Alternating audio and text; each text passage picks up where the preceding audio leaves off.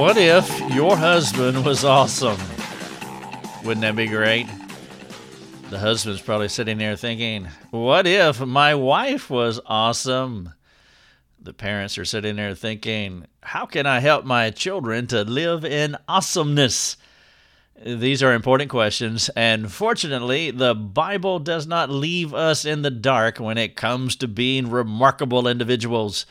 Do you want to be an awesome husband? You want to be an awesome wife? Do you want to be an awesome child? Well, I want to talk to you about that in this podcast. In fact, if you want to read the podcast, guess what the title is? How to Be Awesome in Three Easy Steps. You can read all about it at our website, rickthomas.net. And I am Rick Thomas. Thank you so much for joining me for the podcast. You're listening to Your Daily Drive.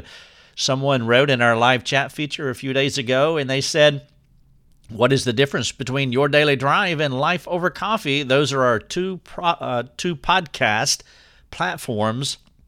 Your daily drive is the podcast where I put my articles in audio format. Your daily drive is just for my articles, and I am in pursuit of getting every article on our website in audio so that you can listen on the, the go. And then Life Over Coffee is an eclectic podcast where I do all sorts of things. I typically have show notes for that podcast, but uh, they are not articles. And so that is that is the podcast where I have most freedom. I can do whatever I want to, and it is an eclectic pod- podcast that I produce once a week. But what you're listening to now is your daily drive, and I have a word by word article that is attached to this podcast, and I want you to read it because you want to be awesome. And perhaps you are maybe you married to somebody and you want that person to be awesome. Well, perhaps you can read it together and you can start practicing this. Now, I realize salespeople pick, pitch us every day hoping to sell us their wares, and many of them oversell their products through hyperbolic claims. And in the end, you're left holding the short end of the stick, and you did not conquer the world after all. What I'm offering you here is not hyperbole. It's real, it's proven, and it works. If you follow these three easy steps, you will begin to notice immediate results. I'm serious. I am dead serious. If you follow these three easy steps, you will notice immediate results and you will be awesome. How to be awesome? In three easy steps. I'm not going to prolong this anymore because I know that you're dying to know how to be awesome and you want to get started today, and I don't blame you. So let's jump in so you can begin your new life of awesomeness right now. Here's step number one you live to serve, not for others to serve you. There is a hint, we find that hint in Mark 10:45 where Jesus said, "I didn't come here to be served, but I came here to serve." We have a rule in our home. It is a simple rule. It goes like this No family member is allowed to outserve another family member because at the heart of the gospel is serving others for one, God's fame, two, your good, three, the benefit of others. Think about how it worked in Jesus' life. He left his place to come to our place so that he could serve us? Do you see the direction of the gospel? Do you see which way the gospel is moving? It's moving away from you and toward others. It's moving away from me and toward others. It has a serving attitude to it. This perspective is what I call the going aspect of the gospel. The gospel is always going to others to help them to become better people. Do you want to be awesome?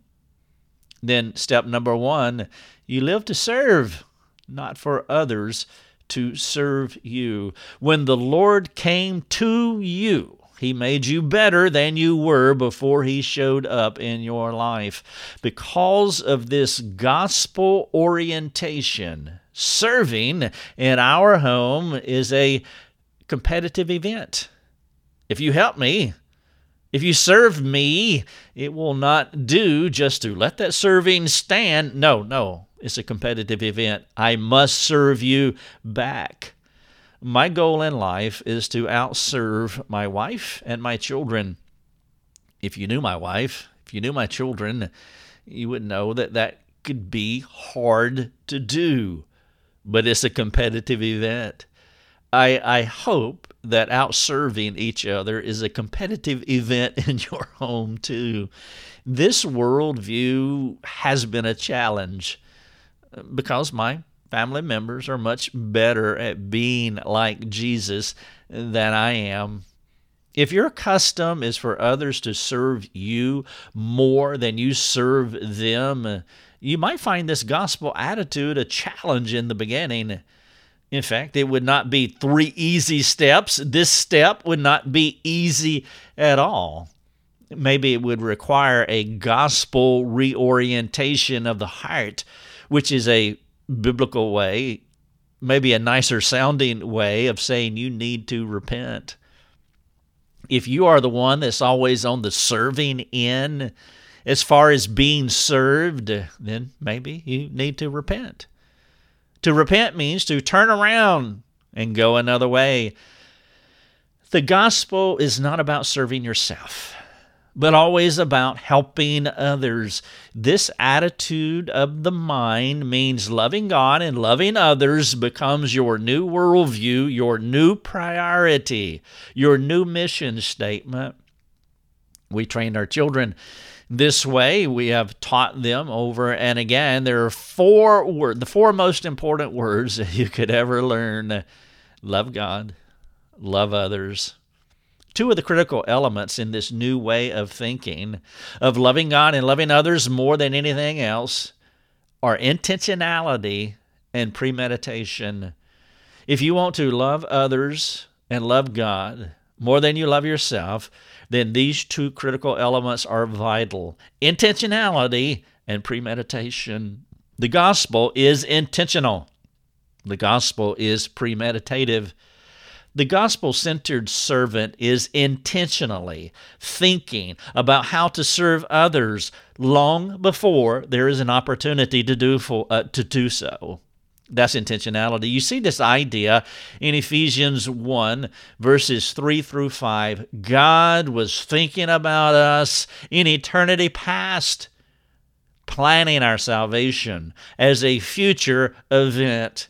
You see, the Lord did not stumble upon me and think, gee, I need to save Rick.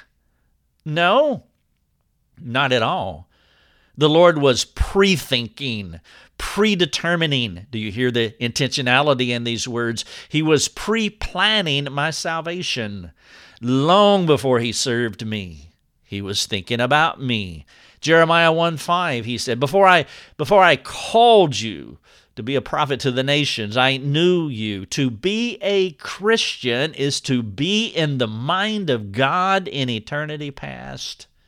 Thinking of others the way I'm talking about here, this intentionality and premeditation, it's not like it's not like the husband responding to his wife in the car when she asks, "Honey, where do you want to go for dinner?" Hubby says, well, I don't know. It does not matter where you want to go, dear. You see, the, the serving husband was thinking about dating his wife and had a plan in mind, or at least a suggestion to her, long before it was ever asked. He does this because he is intentional and premeditative. His main ambition in life is to serve her. That's why I said that the two critical elements in this serving worldview is intentionality and premeditation. Thinking of others is not like the dad when asked by his kids about the plan on his day off, and he says, mm, I'm not giving it any thought. The serving dad has been thinking about his day off, planning proactive time with his children, because to serve is his ambition in life. You see this idea of intentionality and premeditation in John 14 3. You know the verse, listen to this. And if I go, and prepare a place for you, I will come again and will take you to myself, that where I am, you may be also. Doesn't John cheer you up? While bolstering your affection for God, Jesus was a strategic planner when it came to his friends. How about you? Are you here to serve others, or do you expect them to serve you? I want to give you a few helpful ways that you can think about serving your family members. Again, the title of the podcast, How to Be Awesome in Three Easy Steps. Step one, you live to serve, not for others to serve you. And the two vital elements are intentionality and premeditation. Here are a few things for you to think about. Number one, regularly ask your spouse how you can most effectively serve him or her. Number two, be quick to repent of your sins. Few things will bless another person like repentance. Number three, practice expressing gratitude regularly for your spouse and other relationships. Be specific. Number four, seek ways to encourage your spouse and family members Number five, think about and plan things for your spouse and family.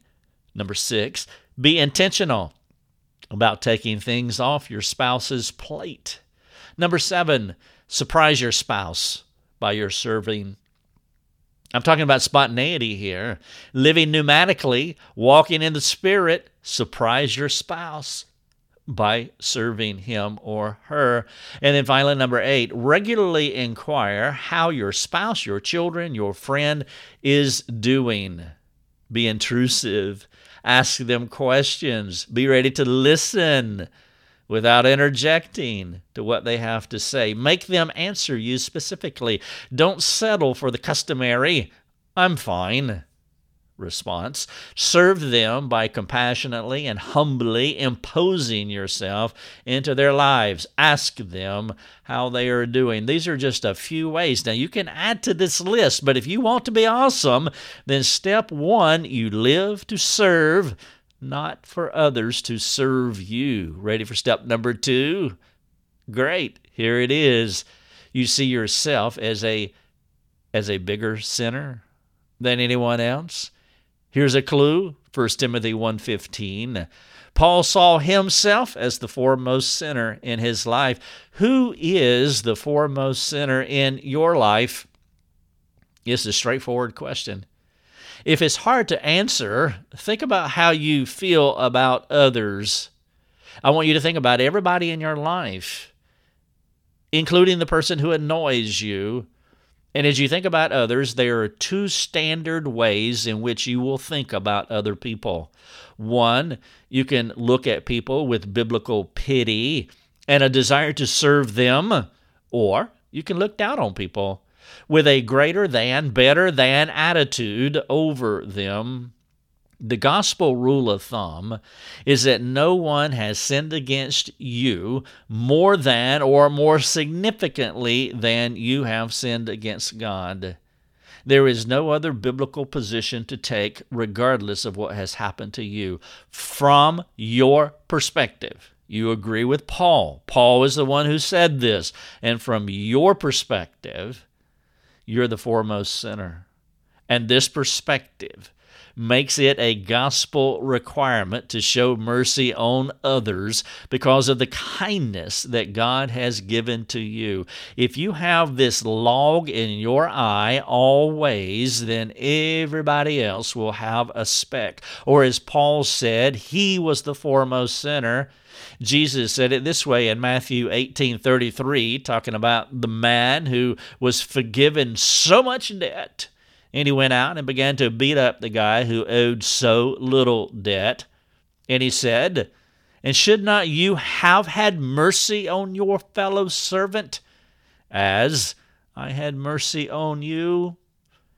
It should be a biblical impossibility to respond sinfully to someone who has sinned against you.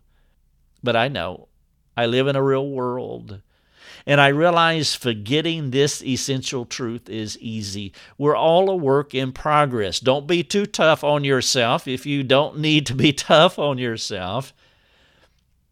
But as you are progressively working on your sanctification, you must have the right goal in view. And this goal begins with a sober self assessment. Here it is your sin against God is more significant than any transgression committed against you.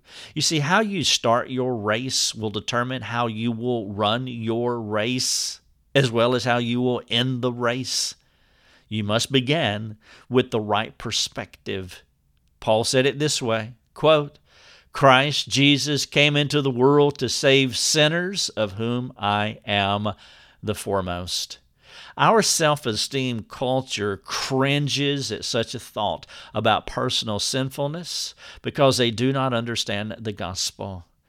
Only a mentally unstable person would think they are somebody in light of the testimony of scriptures. If you tend to be harsh or unkind or unforgiving or impatient or frustrated or angry or snarky or sarcastic towards someone, you have fallen into the trap of self righteousness. You can only respond in these ways to another person by elevating yourself above them. The only way that you can be harsh, unkind, unforgiving, impatient, frustrated, angry, snarky, or sarcastic toward anyone is that you must elevate yourself above them so you can look down on them and have that kind of attitude toward them. That means that they are the biggest sinner in the room. You have the speck in your eye and they have a log in theirs, and that's not what Paul is teaching in 1 Timothy. The broken person who realizes it's only because of the grace of God that anyone can rise from the depths of despair, will not have such an attitude. When others hurt them, they understand why they did it because they are guilty of similar things. Romans 2 1 says it this way Therefore, you have no excuse, O man, every one of you who judges. For in passing judgment on another, you condemn yourself because you, the judge, practice the very same things. Rather than spewing some venom from our mouths, we, the broken, realize it was God's grace that made us different. We have received the most profound mercy known to humanity. Paul said it this way to Titus he saved us, not because of works done by us in righteousness, but according to His own mercy, by the washing of regeneration and renewal of the Holy Spirit, whom He poured out on us richly through Jesus Christ our Savior. If you believe you are the foremost sinner, you are ready and willing to dispense mercy on a fellow struggler. It takes one to know one. But if you forget who you were before God showed mercy on you, it will probably won't take much for you to forget to show mercy on others. How to be awesome in three easy steps is the title of this podcast. Step number one you live to serve not for others to serve you. Step number two, you see yourself as a bigger sinner. And finally, step number three, you are an active repenter. The hint, 1 John 1 9, if we confess our sins, he will forgive us. Now, if you have made, if you have made it this far in this podcast, you have probably concluded that my title needs to be adjusted. Rick, be real. You said how to be awesome in three easy steps. Well, being awesome is not easy. You might say, Rick, I'm not Jesus, and I understand. You are not Jesus. You are not perfect, and neither am I. And you will fail at these two simple tasks. Here's what's going to happen you're like me, you will want to be served rather than serving others. Number two, you see yourself as a you don't see yourself as a more significant sinner than others. As easy as these two practices may appear on paper, I'm here to serve you, and I'm the biggest sinner in the room. You'll never be able to perfect them. You will fail because of the doctrine of sin. The doctrine of sin implies it means you will fail. It is our sinfulness that dis- distorts our minds while moving us off the biblical center.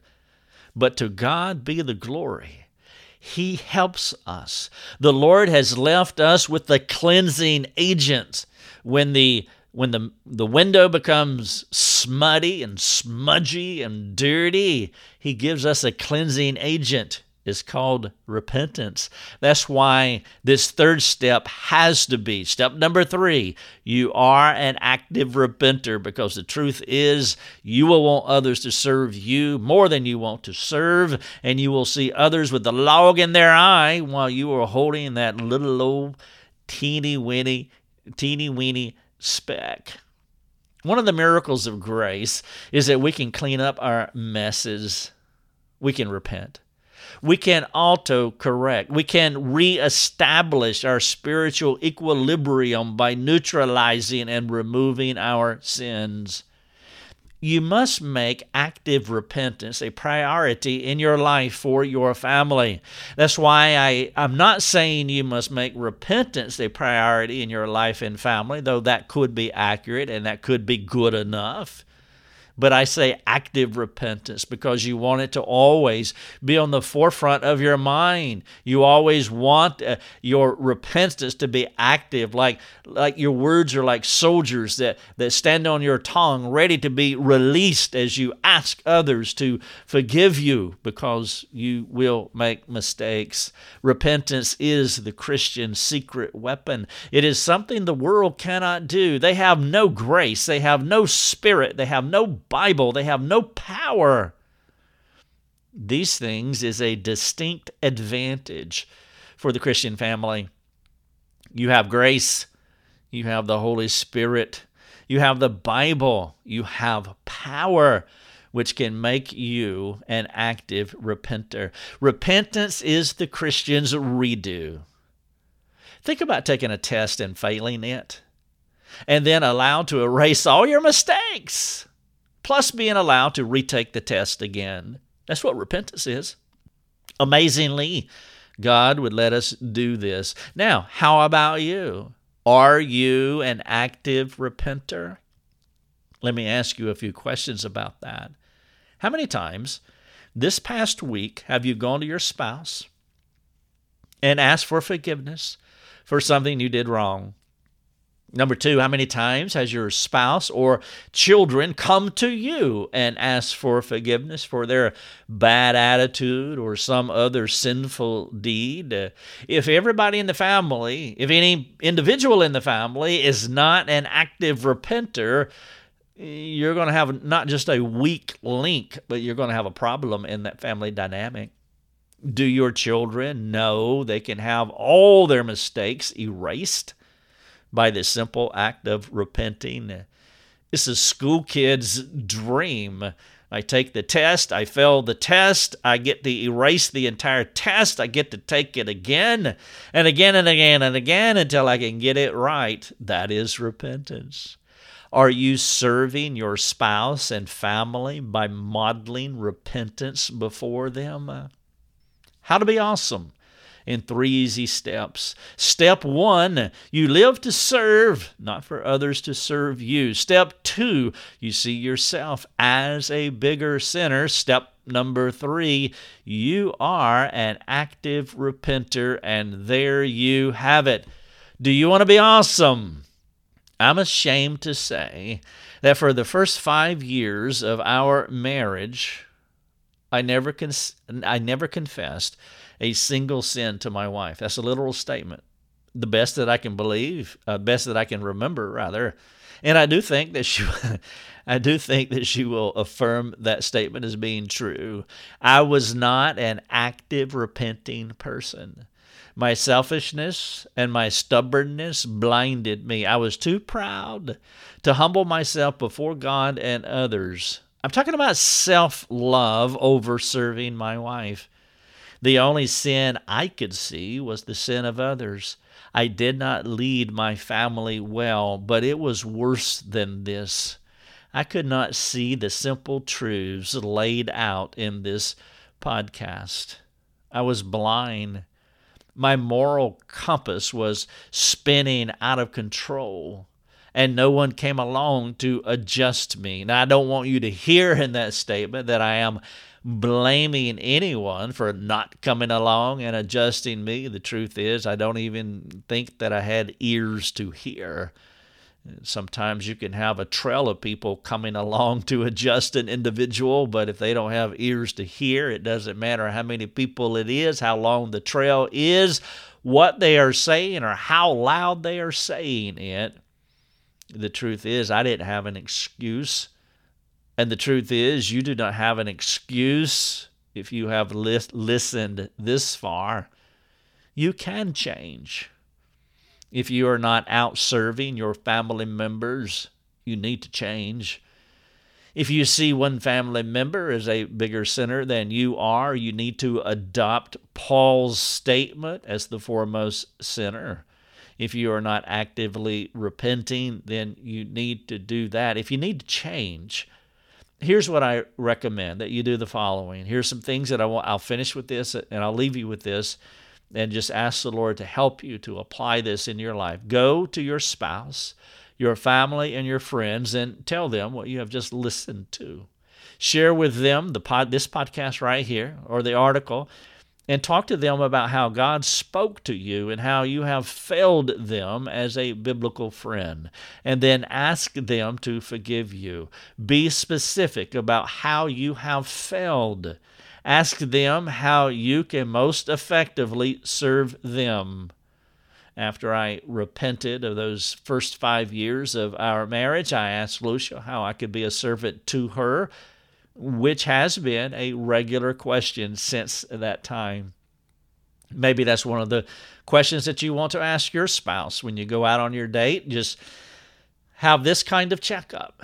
Say, hey, baby, how can I serve you most effectively? As a husband or wife, you can ask the same thing of, of your husband. Because you are not Jesus, neither am I, we are going to fail. This reality is where it's essential that you learn how to repent. I have a short video in this article, uh, actually, that you can watch uh, my teaching called The Doctrine of Repentance and you can teach them you you can practice it yourself and you can teach your family members how to repent. I have a larger 1 hour webinar on our webinar page, but what I would like for you to do is to watch this short 10 minute video, practice the doctrine of repentance and then appeal to your family members to hold you accountable to serving understanding you're the bigger sinner in the room and that you want to always be an active repenter. Let these truths become part of your family and community culture. I want you to lead by your godly example. I want you to imitate Jesus. Now, let me give you a caveat to this podcast titled How to Be Awesome in Three Easy Steps. I am well aware uh, that both spouses and every family member will not, will not take up this appeal There'll be some people that will, will hold out for various reasons and they will not they will not capitulate. They will they will not agree. They will not follow you in these steps. And so if we can help you with specific questions that you may have because I realize that a podcast like this can raise those types of questions, then I want you to come to our forum and ask them. Let us talk to you in a customized way, specifically helping you with your unique situation. Jump on our forums, and it would be a joy to serve you. Your Daily Drive is a production of rickthomas.net, a global community that is seeking to live more productive and inspiring lives. If you'd like to learn more about our community, please go to rickthomas.net. rickthomas.net.